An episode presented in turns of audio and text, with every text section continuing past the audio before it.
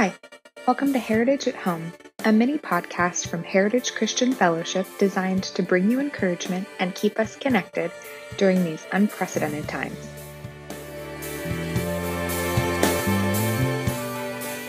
Hey Heritage, this is Ryan Whalen.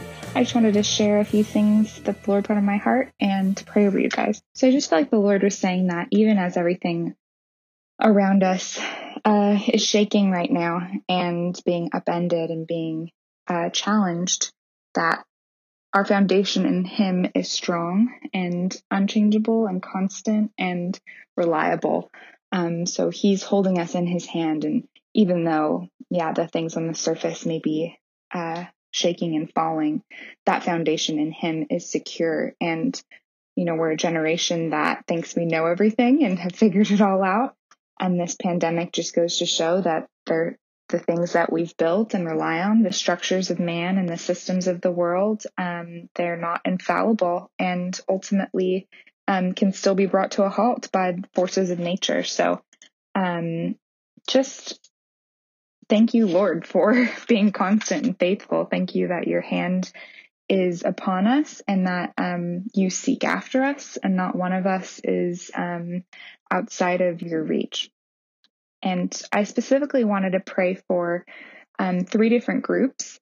The first are those for whom this is a blessing in a way, in the sense that we've needed rest. We've needed to take a pause and focus on our relationships, maybe with our family or with the Lord, or to pursue old dreams or to heal. So, Lord, I just pray for those for whom this retreat into a season of stillness and restraint and reflection will be massively restorative. I pray, Lord, that you would download fresh words and visions and dreams and songs to them, that you would unite families and bond them in a new way. And this time would be a time that they look back on and remember it as a forging for their families. Send your Spirit to whisper in their ears, and that this would just be a time of encountering you. And then for some, it will be a battle. The enemy will creep in to sow lies and fear and doubt and discord. Maybe the place that they've been asked to shelter in is not a refuge in the natural, whether it just not be an ideal situation or there be loneliness and isolation.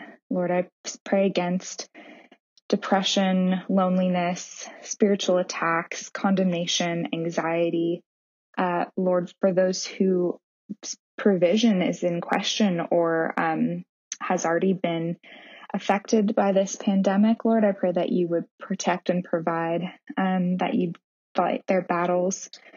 Lord, I pray that they'd hold on to you and hold on to truth and worship, to meditate on what is good. Lord, I pray that they would pray for your hand to move and that you would rescue them. And maybe for some, this will be a time of wandering in the wilderness.